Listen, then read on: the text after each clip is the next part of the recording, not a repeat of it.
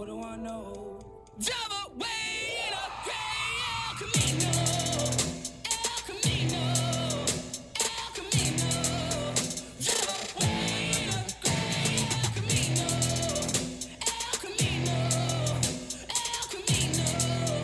Double way in a gray. Welcome to Fireside Nets with Spen and Pete, your number one Brooklyn Nets podcast for news, reactions, breakdowns, rumors, and this quirky dog named Homer. For those listening, I'm holding my dog because he was barking right before this episode, and I didn't want him to ruin the podcast. But Pete, Homer says hello to everyone listening. Homer says hello, everyone watching. This is Homer. And Pete, how are you doing on this fine Monday evening? I'm good. I'm a little tired. I thought we were going to record a little bit later, so I took a little overtime at work, but uh, money is good this time of year, they say. I don't know if you agree.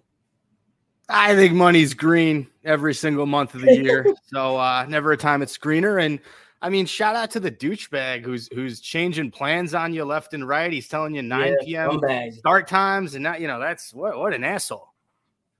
Hate that guy. All right. Really, really fun episode we got today, Pete. I mm. want to start with a quick rest in peace. So R I P to the Nets' hopes and dreams of winning the big in-season tournament. Despite finishing three and one in group play with victories over Chicago, Orlando, and Toronto, the big loss to the Celtics by fourteen on November tenth, and the ridiculous point differential Michigas prevented the Nets from advancing to the quarterfinals, and now they are stuck in the loser's bracket, where they should dominate competition. So, Pete, overall, what did you think of the in-season tournament and how the Brooklyn Nets looked in group play? Uh, I'm not going to lie, Sven. I thought this, this was going to be like some horse-ish going into the season, but this was a lot of fun. And the Nets may not win an N B A championship, but I really thought they had a chance to advance and make a run in this kind of in-season tournament. Uh, I would do it again next year. I think it's a lot of fun. I definitely would like to see uh, things kind of a little bit more clearer for fans. Like, it kind of sucked that the Nets kind of missed this tournament by what, by like what, eight points was the margin that they just missed it by. That's kind of sucky. There's got to be a little bit better way to do this, but overall A plus. What do you think? I liked it. I thought I would hate it. I liked it. I think that the play was slightly more intense than regular, just like a normal regular season game. I felt that. I felt both teams did not want to lose in almost every single in-season tournament game. Like, there was that added element where, hey, it's an extra five hundred K on the line, right? Like, that's going to drive guys to work a little harder, to be a little sharper, to to to, to play a little bit smarter. Um, the one thing I absolutely fucking hated about it was the point differential. Makes For sense. Us to finish three and one in group play, lose one game, and because of how much we lost by, plus how much we beat other teams by, we don't get in. I have a huge problem with that. Basketball should not have anything to do with the points. The points should never be a tiebreaker. A win is a win. A, a, a victory is a victory, and it should not come into account how many points you beat another team by. That that goes back to when you're a kid and your team's up eight points with, with thirty seconds left, right? When there's no shot clock, when you're a nine-year-old kid, you're running out the clock. You're not trying to run up the score. That's how guys got get hurt. That's how guys showboat. It, it's unnecessary, and I just think it's an added element that doesn't necessarily need to be there for these in-season tournament games to be more exciting. Did you get a playoff-type feel for it? I kind of did, and I'm not going to lie. It made a game against the Orlando Magic in the middle of the season a lot more fun. And I'm not going to lie, I kind of paid attention to that last Toronto game, the last couple of baskets, because you know every basket counts. Maybe in a blowout, you don't pay attention as much, right? It kind of adds that little excitement to it. But uh, once again, we, I think we both agree they got to change it up with that with that uh, point differential bullshit. I, I agree that, yes, I do think that there was, if not a playoff intensity element to these games, something close to it. Um, mm-hmm. Maybe at the end of the year where, where teams are trying to, it, it had that sort of feeling to it, right? If a team is like a game or two out of the play-in and they have to win out to make the play-in, that's the type of intensity mm-hmm. that I took from this. Um, At the end of the Toronto game, and, and let's talk about that quickly so we don't have to cover that because that happened what, what seems like a millennium ago. Yeah. Um, I I don't know. It just seemed kind of frantic to me. Look, the Nets had already won the game with like two minutes left, right? But they're, yes. they're throwing up threes. They're trying to win by a certain amount. At the end of the day, they had to win by, what, twenty-two or more to so advance. Good. They won by fifteen. Um, I, I just didn't like – it was almost – It was almost an unnecessary game within a game at the end. And if you're Toronto, Ooh. you also don't want to be shown up, you know, by the other team. So I, I just think that if you're Adam Silver, you're kind of asking for a dangerous outcome if, if you keep that point differential um, part of the in-season tournament uh, in there. So get rid of that. Courts were cool. The actual basketball was great. Uh, you know, you, you just cut that dead weight point differential, and I, I think you have – I think you have a new uh, new tradition in the N B A. We could end it on this. I don't know if you want to add anything more, but did it make extra money? Because I think that's the only thing that Adam Silver really cares about. And I think it did. They had the apparel, right? The shirts and stuff with the team logos. You're going to have a championship shirt. It's got, it's a big moneymaker. And I think that's the bottom line for the N B A. I really do. Yeah. I don't, I don't pay enough attention to um, an outlet like Sportico or Front Office Sports. They post a lot more business-oriented articles. Uh, I would love to know how much better the in-season, regular season games did as opposed to like a normal Thursday night basketball game. I, I would like to know if those numbers hmm. were emphatically larger. That's interesting. Uh, that's a good question. I wish I would have looked that up. I wish we had that question before. But I, I, if I had to take a real guess, I'm guessing they they got – I don't know, maybe at least twenty-five percent more money in, you know, as compared to a regular season game, because I'm considering the apparel. I'm considering the championship shirts. I'm considering, oh, you know what? Let's go to a regular season game or let's go to a in-season tournament group play game. I think that game's a lot more sexier. I agree. I agree. I would I would love to know if the normal person wasn't watching Brooklyn and Toronto last Tuesday, if because it was an in-season tournament game, like I'm sure Celtics fans watched that game, right? I'm sure other fans tuned in because of the uh, the, the stakes, um, because of the high stakes. Uh, quick question for you. Is part of you happy that we lost and we're in the loser's bracket? Because now we get, what, two or three regular more regular season games against pretty shitty competition, which is good for the Nets. Uh, no, because I would have liked to see them make it to the championship, obviously. But uh, you make a very fair point that I did not think about. And listen, I'm not going to lie. These extra two days off, what a nice little gem for a team that's hurt and kind of getting it together. You know, there might be a bright side to this more than, than we think. I don't know. I don't know. I'm uh, obviously I wanted to win, and and you know the guys on the team wanted to win. Wasn't crazy about when they started talking about what they do with the money. Like Dinwiddie was talking, oh, gal, you know, buy a new Bugatti or something. I mm. wish they had it, because that's like talking about the trophy trophy before you get it, and they didn't even have a chance. Even winning by fifteen, yeah, they didn't yeah. have a chance. Anyway, um. Interesting, interesting stuff. Shout out to the Nets, though. Three and one is, is not something to look at and, and be upset about. You did what you could. You lost to a really good Celtics team. It happens. You move on. Facts. Facts. All right. Let's talk about – we're going to talk about, Pete, maybe one of the best all-around game games of the season for the Brooklyn Nets, and then we're going to talk about one of the worst, most frustrating all-around losses for the Brooklyn Nets. Let's start, though, with the win against the Magic, one twenty-nine to one oh one on Saturday. Coming off a loss to Charlotte, Orlando was on the second half of a back-to-back. And I'll tell you this, the Nets start to finish dominated this basketball game. Give me some some highlight stats that, uh, that the audience w- would be interested in. Yeah, uh, the Nets were up seventy-three fifty-one at the half. Bridges put up forty-two points. twenty-six points in the first quarter. He wound up shooting twelve of twenty for the game, three blocks. Dinwiddie, twenty-two points, eight of fifteen. Cam Thomas, twenty points, but he shot seven of twenty-three, seven rebounds, five assists. C J put up fourteen points uh, for the Magic. But uh, what's his? I keep on getting this guy's name wrong. Paolo Banchero put up nineteen points. I think the um, H is silent. They say, right? So, say, help me out here, bro. I think it's Paolo Banchero. nineteen points, ten rebounds, eight assists. Uh, Wagner put up twenty points. He was six of sixteen, seven rebounds, five assists. Then you got two guys off the bench. Cole Anthony, who I wish was a net, twenty points, eight of sixteen. Moritz Wagner, six of nine with eighteen points. Did you call him Moritz Wagner? Oh, it's it is. You're right. Moritz. Because yep. everyone calls him Mo- It's confusing. Mo. There, there's Mo Wagner, and then there's Franz Wagner. Uh, Franz is the younger, more talented brother, but I give I give the older brother credit. He was he's been really good for the Magic. Look, the Magic were on a nine-game win streak headed into that game against Brooklyn. The last team they lost to was Brooklyn. the Brooklyn Nets.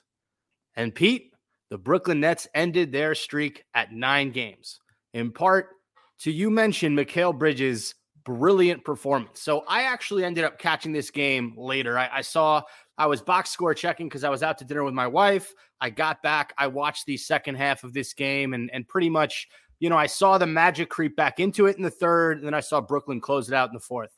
The next morning I went back and I watched that first quarter because I wanted to see how Mikal got his twenty-six. Woo. What I was impressed with, it seemed like almost every single attempt, every drive to the basket, every shot was in the flow of the offense. Nothing, nothing was forced. It was a clean twenty-six, whether he was getting it from the line, whether, whether he was getting it from in the paint. He had, I think, one or two uh, uh, shots from beyond the arc. He was fantastic. This is the Mikal Bridges that Nets fans have been clamoring for. Did it take him a minute to get here? Sure. Well, he's not there yet. We don't know if he's there yet, bro, but it was a great game and a great quarter. Last Absolutely. eight games, I saw a stat. He's averaging around twenty-five point something points per game. Ooh. A little bit higher than his, his regular season average at twenty-two. He might not have it all figured out yet, but we have seen the Mikal Bridges that we were hoping for more often recently than we did in the first seven to eight games of the season. Definitely agree. one hundred percent agree. And I don't know if you noticed, but most of these points were like were drives, and they were purposeful drives. It wasn't, you know, any bullshit. It, it, he looked nice, man. He was, like you said, I think it was the most in flow we've seen him this year. And, man, I, if we can get a couple games like that, we, we're going to be looking nice. What was great about this game, right, was was you mentioned Cam Thomas's off-shooting performance. He still ended up with twenty. He's, he's going to usually get there because he takes a lot of shots, but we withstood a, a, an extremely mediocre game from Cam Thomas, fourteen points from Cam Johnson. You know, Claxton only had six in this game in twenty-four minutes. And Dennis Smith Junior, when we're going to get into D S J because he was great, he had ten off the bench. Nobody else had more than more than eight off the bench. But Mikal's forty-two was able to put you in a position where you really did not have to worry about the outcome of this game. And let and, me, say, um, let me cut you off. Let me yeah. get one second. I'm sorry, because we're in the Bridges talk right now. So I want to stay in the Bridges last, talk. Yep. Last five games, twenty-five points a game, fifty percent from the field, fifty percent from three, six rebounds, four assists, a steal, and just under a block. Beautiful. I like that he's taking less threes, too. He only took six threes in this game, and he hit three of them. Ooh. Um, the one play that stands out to me was uh, the Euro step, I think, to end the first quarter, which yeah, was, was awesome. Nice. Where as time expiring, I mean, his his footwork in the lane was impeccable in this one. And Pete, we, we saw a new celebration from Mikal Bridges. So he did this thing with his fingers. For those watching, it kind of looks like I'm either whispering something or he was typing something. Shout out to uh, recurring guest Mike Biseglia. He tweeted that maybe it's Mikal coming for people on Nets Twitter, people who were doubting him. Could be. Could be. The name of this episode is Breaking the Bridges Code. So, Pete, I'm going to turn to you. What do you think Mikal Bridges' new celebration means? I have no idea. I absolutely have no idea, but I love the whole idea of Twitter fingers and whatnot. We'll have to ask him. Didn't somebody ask him? I feel like a reporter may have asked him. I might be wrong. There, there wasn't a straight answer. They absolutely asked him, and I think they might have go. asked D S J. They asked one other player, and nobody would, would talk about it. I kind of like it, though. It's kind of like a secret code, like you like the episode title. I I, I don't know. I kind of like it, I guess. Kind of looks a little weird, I'm not going to lie, but uh, I kind of like it. I kind of like the whole secrecy of it. I like it, man. I, I think, and here's what I think. I think he's he's referring to everybody whispering, and murmuring about his play this year, but he stands on business. So what he did against the Magic, he stood on business. That's it, right? And you saw, mm. you know, outside of that celebration, he was talking some shit. Love he it. Can't guard Love. me. He can't guard me. You heard that a lot. I think um, uh, I, when, when I say that, I think of Jeff Teague telling the story of Jimmy Butler at practice. You ever hear that? It was the uh, I think you might have froze. Any anyway, um, that was awesome to see him going off, the celebration, the, the shit talk to Franz Wagner, uh, just just a ridiculous performance by Mikal. Um, and then in that third quarter, as as Pete is still frozen, in that third quarter, the Nets started a real little bit, but Spencer Dinwiddie was right there. He had a huge third quarter, some big shots there. Really solid game for, for Dinwiddie, uh, eight of fifteen from the field, twenty-two points, as Pete alluded to. Um, and then Dennis Smith Junior off the bench, he was the spark plug. No Lonnie Walker for this game, was dealing with an injury. No Dorian Finney-Smith. Uh, Royce didn't. He, he had took three shots in twenty-six minutes. Day'Ron Sharp, five points, six rebounds. He was a plus twenty-one in, in twenty-four minutes. But Dennis Smith Junior in that third quarter had some big moments. ten points, eleven rebounds off the bench for Dennis Smith Junior Dennis Smith Junior, for those listening, watching, he's six three. He's one of the shorter guys in the league, on the team. Uh, for him to grab eleven boards, six assists, ten, re- uh, ten points. They asked him after the game, talk to us about your performance. His answer, I'm a savage. That was it. I love that. How the fuck can you not love that? That's a, that's a perfect answer. Guy's been hurt. He's been out of the lineup. He comes in. He gives you a stellar performance like that. He, he is a goddamn savage. Hell yeah. Hell yeah, D S J. Talk your shit. Overall, great win by the Nets against a Magic team who has competed in the East.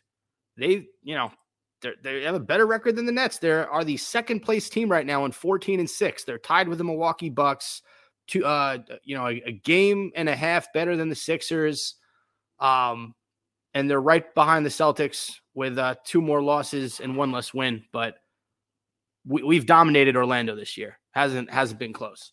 Um, While we wait for Pete, we're going to move on to the biggest disappointment of the season for the Brooklyn Nets. That was the loss against the Charlotte Hornets, one twenty-nine to one twenty-eight.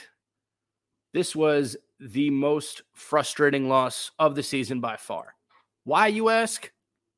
No LaMelo Ball for Charlotte. No Brandon Miller. They are reeling. They're one of the worst teams in basketball. And what is one of the worst things you can do as an organization when you play a team like this is underestimate them, number one, and number two, not make them feel you. And from the moment this game started, Charlotte did not feel the Nets on defense at all. And that lasted up until this game ended. Charlotte put up thirty-one points in the first quarter to the Nets thirty-seven.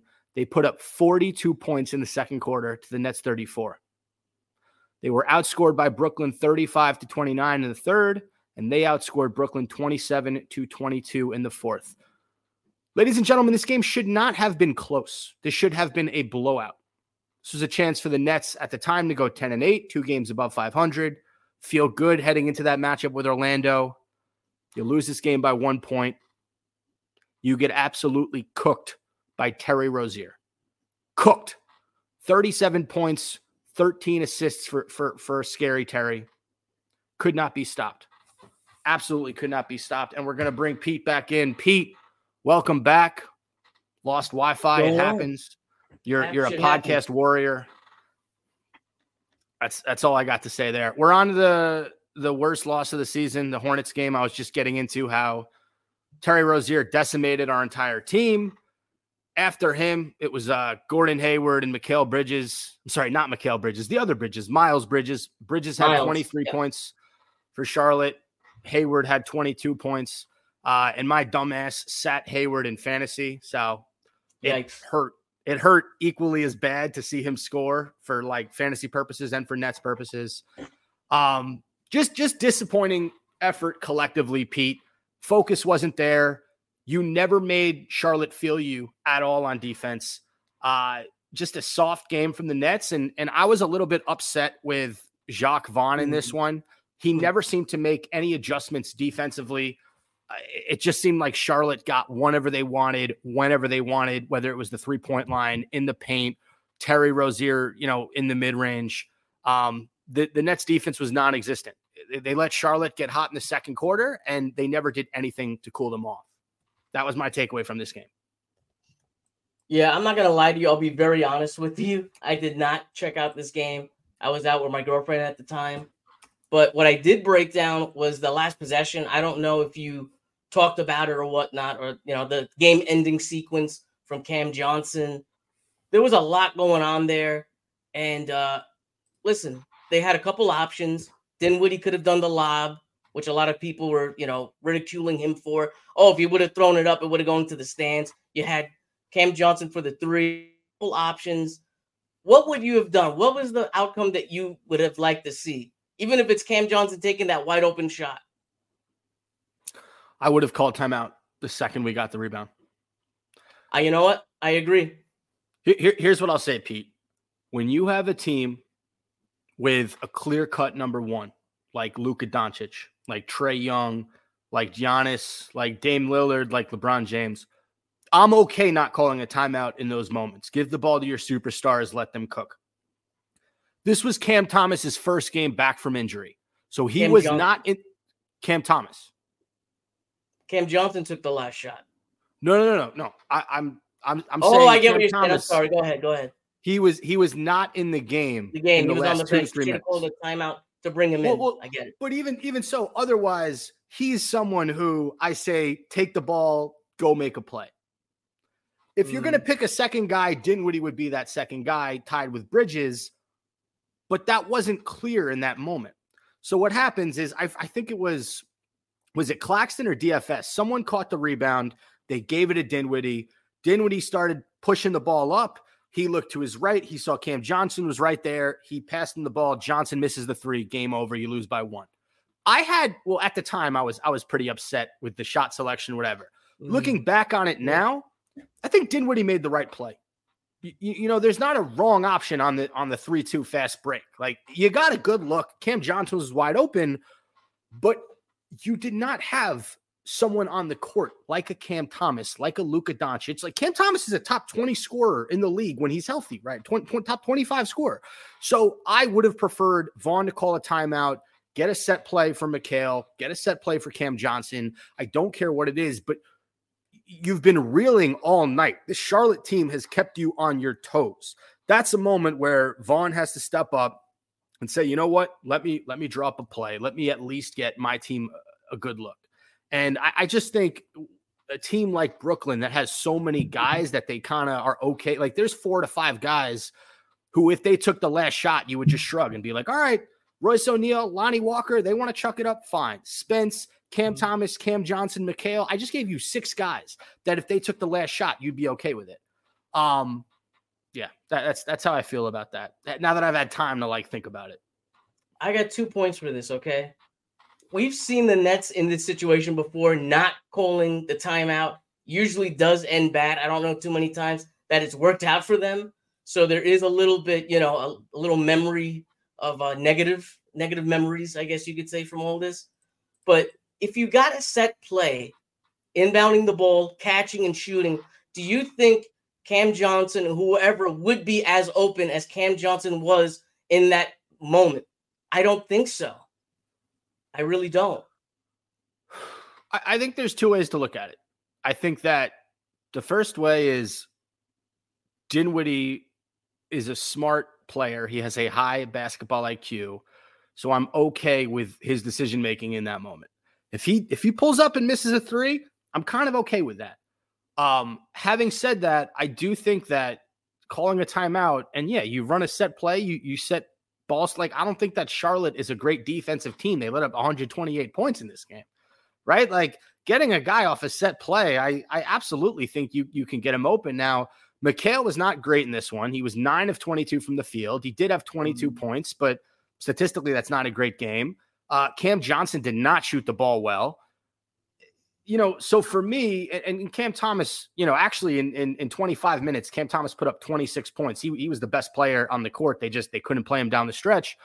I, I would have preferred that that set play. I, I really think you're able to really? get your best look off that. Yeah, why not?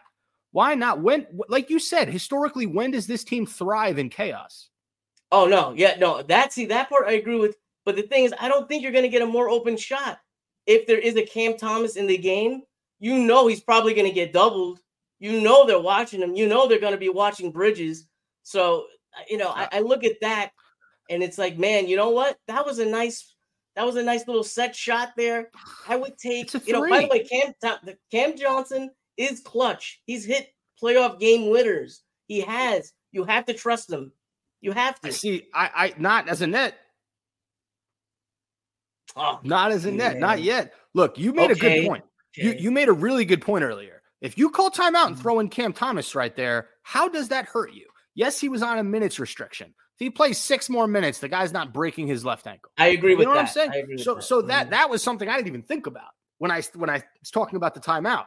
Um, I don't love. I'm on record. I don't love Cam Johnson's shot selection. If there's anybody's shot selection that frustrates me more on this team, I, I, I can't think of it right now, but he, for, for me, he, his shot selection is that of Dorian Finney-Smith.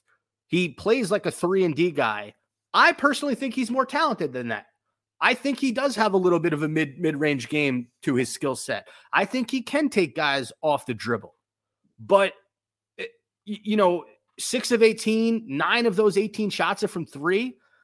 I don't, I don't love those numbers. Take, take a few more, like, Mikal, two of five from three. His three-pointer pointer attempts are down. He's been really focusing on being aggressive, getting to the rack. And if you do that, your three is going to open up. I get bothered when guys try to use their three-point ball to open up their two-point game. That that just isn't – it's not effective for me. And and when, when they're cold, like, Cam Johnson is better. He, he's a better player than six of eighteen from the field and missing that shot to win the game. And you did not need a three. That's the other thing. You're down one point. Hey, you take it aggressively, you go to the rack, you get fouled, you're shooting free throws. You think they're going to call a foul at the end of the game, though? Come on, Spen. Yes, yes, Pete. What, no, no like way. We what, seen... we have, what have we seen? It's so rare. They'd never call that to, to, at the end of the last second of the game. But but timeout. That's not what I said. That's not what I said. If you if oh, you go okay. to the rack, you put yourself in a in a better position to get fouled. That's what I'm saying. You, okay. you shooting a three bails out the defense. Yes, he was wide open, but Charlotte's D did not have to do anything in that final possession. Do you agree? They didn't force us into that shot. Spencer Dinwiddie made a basketball play. He found an open guy, and, and Cam popped it. But it's not like Charlotte's defense dictated that play. I think they did. He's a four, you know, Cam Johnson is shooting forty percent from catch and shoot. He's a net shooter. That was his. That's one of his shots. If it was in the corner, that would really be his shot. But if I had to pick another type of shot for him, I'm not mad at that. I'm, I'm, I thought that was the best basketball play. But you know what? Like you said, it should have been a timeout. But if you don't call the timeout, that's the next best thing. That's all right. I, I think, I think that's fair. I think that's fair. I just, you don't, you can't lose to a team like that in that situation. Yeah, I agree. I agree. But you know what? They responded the right way against Orlando. And uh, by the way, I'm, I'm nominating this game against Charlotte right now. This was my most likely to throw something at my T V and break it game. Wow. Yeah, I'm pulling that out. And I want you to keep that in your back pocket because I know you were out with your girl. You did not get a chance to watch this game live. But in the future, you only get one nomination a year. So remember, you have uh, most likely to throw something at my T V nomination in your back pocket. I do it every almost every game I feel like doing it. One has to be the game. One has okay. I'm going to keep that and, in mind. And you know what? You, got, you know what? Okay. That and we also have this in our back pocket. Sure thing win. So we can predict Ooh. a game. We have one of those, and we have one most likely to throw something at the T V and, and break it. I like that. Okay. I like that. All right. The win against Orlando, and I was I was saying this uh, earlier in the podcast, Pete, as I was I was wrapping up, and you lost Wi-Fi. It, it, it kind of lends to the idea that the East, because Orlando's number two in the East right now. They're fourteen and six, same record as the Bucks, slightly behind Boston. Is the East a little bit more wide open than we thought it was. And does this bode well for Marks and the Nets to potentially contend for a title this year? I don't think it's completely out of the question. You know what my biggest issue is? We, of course, the Nets have to play in the toughest fucking division in the East. You have at least two teams that could make the Eastern Conference Finals almost pretty easily in the Sixers and Celtics. Unfortunately, it looks like the Knicks can contend, and it looks like they are going to be a top five seed. I could see them being a top four seed. You don't think so? I kind of think so. I'm just shitting on the Knicks. Unfortunately.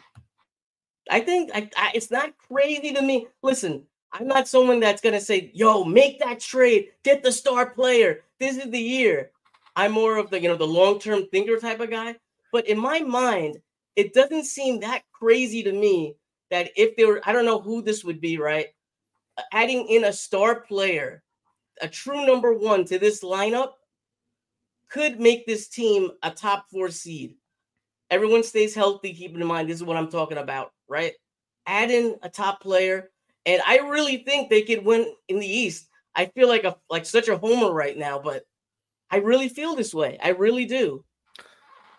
The problem is there isn't a top player available because I'm looking at the bottom go. of each conference, right? And mm. you're looking at the bottom of the East. You, like the Hornets don't have anyone worthwhile. The Wizards, unless you get Kuzma, but he's no, on. He's, he's not someone that. you want. And then Detroit's too young. There's no one you, you'd want to really make a move for there unless you want to get Bogdanovich. And I don't think he moves the needle for you. And then you go to the West. Mm-hmm. The last four teams in the West are the Jazz, the Blazers, the Grizzlies, the Spurs. I mean, if the Grizzlies continue to suck when Ja comes back, like who do you look at there, right? Like Desmond Bane's on a ridiculous contract. You're not going to trade for him. I like, um, him. I like him too, but again, he he's just getting paid too much money. Portland doesn't really have anyone you're interested in. And then San Antonio, if you can acquire Devin Vassell, he'd be someone, but he's, I think he's getting paid some, some decent money too by San Antonio. So I don't know how that works out uh, contractually. And he also might be in San Antonio's plans and uh, on building a, a franchise around, you know, Wembanyama and Vassell and, and Sohan. Um, I got somebody. Who? Ingram. Well, they right now they're, they're a playoff team. They're, right now, they're the eighth seed. They're at eleven and ten. You got Clippers one one uh, one game behind them. Rockets are eight and nine. Warriors are nine and eleven. They got, you know, I could see them falling out, an injury here and there. I listen. I don't know what type of deal that would even look like, but uh, man, I, Ingram to this team as the number one. He's young, can grow with the team. Mm. I don't. I don't hate it. I don't hate it. I'm thinking if the Clippers fell off, we can acquire Paul George. Oh, stop it. No. It's too old. Stop it. They, they should go into a rebuild, man. The Clippers are just they're ass. You know, I feel bad for them. I always, you know why I root for them? Man, I'm going to be honest. This is kind of shitty maybe, but I feel like we are them and they they are us. Like the spat, the whole Spider-Man meme, because Lakers, Knicks sort of thing, kind of little brother syndrome. I, I root for the Clippers a lot. I want them to beat the Lakers. Fuck the Lakers. They are us with way more star power. I mean, as the little brother in, in you know, in a big city, that's what I mean. But I get but what yeah. you're saying. Mm. Yeah, I don't know. Look, I, I I think that Nets fans should be extremely pleased with what we've been able to do in, in these last several weeks. Uh, we've lost. We, I'm sorry. We've won four out of our last five games. Um, Mikal Bridges is playing better basketball than when he started. Cam Thomas is now back. The only guy that we're missing is someone we're not going to mention on this podcast. Low-hanging fruit. Yes. He had Bullshit. an epidural. We're not talking about him until he gets back. I'm making that a thing right now. I don't believe you that you can do that, but okay. I believe it, he will come up eventually, but I, it's nice to think about, though. We don't need him right now. As, as much as, you know, stands of that player want to talk about how much we need him, we do. Four out of five speaks for itself. It just does. Listen, man. Um, just that, but next, just that contract hit, Spen. Man, imagine if again. we could have used that money just somewhere else. Sure. Oh. And maybe we still can. But no, right Absolutely. now, it's it's not happening. Wednesday, December sixth, we have the anticipated rematch in Atlanta with the Hawks. We got to avenge our, our overtime loss to them, right? Please, please, God, please. please. I'm not saying, I'm not going to pull out my must-win card. Oh, stop but, it. But every single chance the Nets have had to sort of get a few games over five hundred, they've lost so far. So I'd like to win this game. You're two games above five hundred, playing Washington at home on Friday, and then you have three days rest until you you have a long West Coast road trip in Sacramento, Phoenix, Denver, Golden State, and Utah. If you can win these next two games, three games over five hundred, with those five Western Conference road games on the schedule, you can go two and three on that road trip and be okay. I agree. I agree. Uh, I just want everyone to get healthy as far as C J and Clax. And uh, is Lonnie hurt, by the way? Yeah. Um, Lonnie need to get him hurt. Healthy. He did not play in the Orlando game or the Charlotte game, I believe. Um, I think he I played one of those games, but he played like fifteen minutes or something like that. I could be wrong. That, so that, might have been the Char- that might have been the Charlotte game. I'm trying to see. Um, he did not play in Orlando, and we're trying to pull. He played in Toronto, the Toronto game. He played twenty-two minutes. Yes, that was the last time he played, correct? He might. I think so. I might. Here we go. Might I, I have the Charlotte. Oh no, he, he played in Charlotte. He had he had seven points in fourteen minutes. I'm sorry. Hey, that was the fifteen minute game. There you go. Okay. Okay. There you go. I was incorrect. Yeah. Get get healthy, everyone, including the guy we're we're not mentioning, but. I, th- I think now that Cam Thomas is back, Pete, Nets fans have a lot to be excited about over these yeah, next few I- games. You have a legitimate one two scoring punch in, in Cam Thomas and Mikal Bridges. If Cam Johnson can pick it up a little bit, if Dinwiddie can continue to be aggressive, Dennis Smith Junior is now healthy. He's shown you what he can do in, in the last, last game. Um, you still have Royce coming off the bench, giving you whatever you need from him. Claxton and Dayron are formidable one two center punch. I think the one thing you're missing, Pete, and I've I've said this like ever since we got rid of all our superstars, the one thing you're missing is a legitimate four that can come in, that can take a few of Dorian Finney-Smith, uh, Smith's minutes, sort of like what Maxi Kleber used to give to Dallas. That's the kind of guy I would love, a Kelly Olynyk type, right? Mo Wagner. Mm-hmm. I'd love that type of player in Brooklyn. Yeah, uh, I don't think C J's a real four, to be honest. I, I, I don't know. I feel a little mad on, on C J.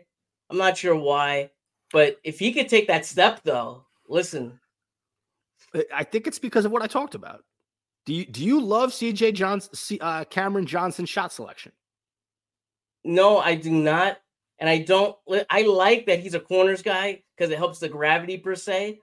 But I think with the contract and what we've put into him, you know, the stock per se of being a franchise guy, he needs to do a little bit more. And maybe he will. We'll see what happens. But uh, he's going to be given every opportunity. And, man, we come to the trade deadline, and it's like, man, if you have to put C J in a deal, I don't think I'm hold- I'm like holding back at this point. If a team likes him and we can get a star, he would be one of the – unfortunately be one of the first guys out for me. Not one hundred percent. Him, Royce, Dorian Finney-Smith. Any combo of those two out of three. I think everyone else, you know, from Clax to, well, Spencer's not untouchable, but you're either going to keep him or Ben. You're not going to move both. You're not going to keep I both, agree. I don't think. Actually, you'll probably mm-hmm. keep both. Um, last thing I'll say, uh, Trendon Watford appreciation shout out. Shout That's out. It. Shout out. He's Love been it. He's been consistent, probably – outside of Lonnie Walker, the most consistent guy off our bench. All right, Pete, that does it for this week's episode of Fireside Nets with Spen and Pete. For everyone listening, if you're interested in sponsoring the show, please reach out to my personal Twitter, at Spen Harris. Reach out to at Fireside Nets. Reach out to at Nets Fans You Know. Any three of our Twitters, our Instagrams. Let us know if you're interested in sponsoring Fireside Nets, and we will gladly talk about sponsorship packages with you for the podcast. Pete, any final words for the listeners? Uh, just follow me at Net Fans You Know. You have my podcast, The Only Net Fans You Know.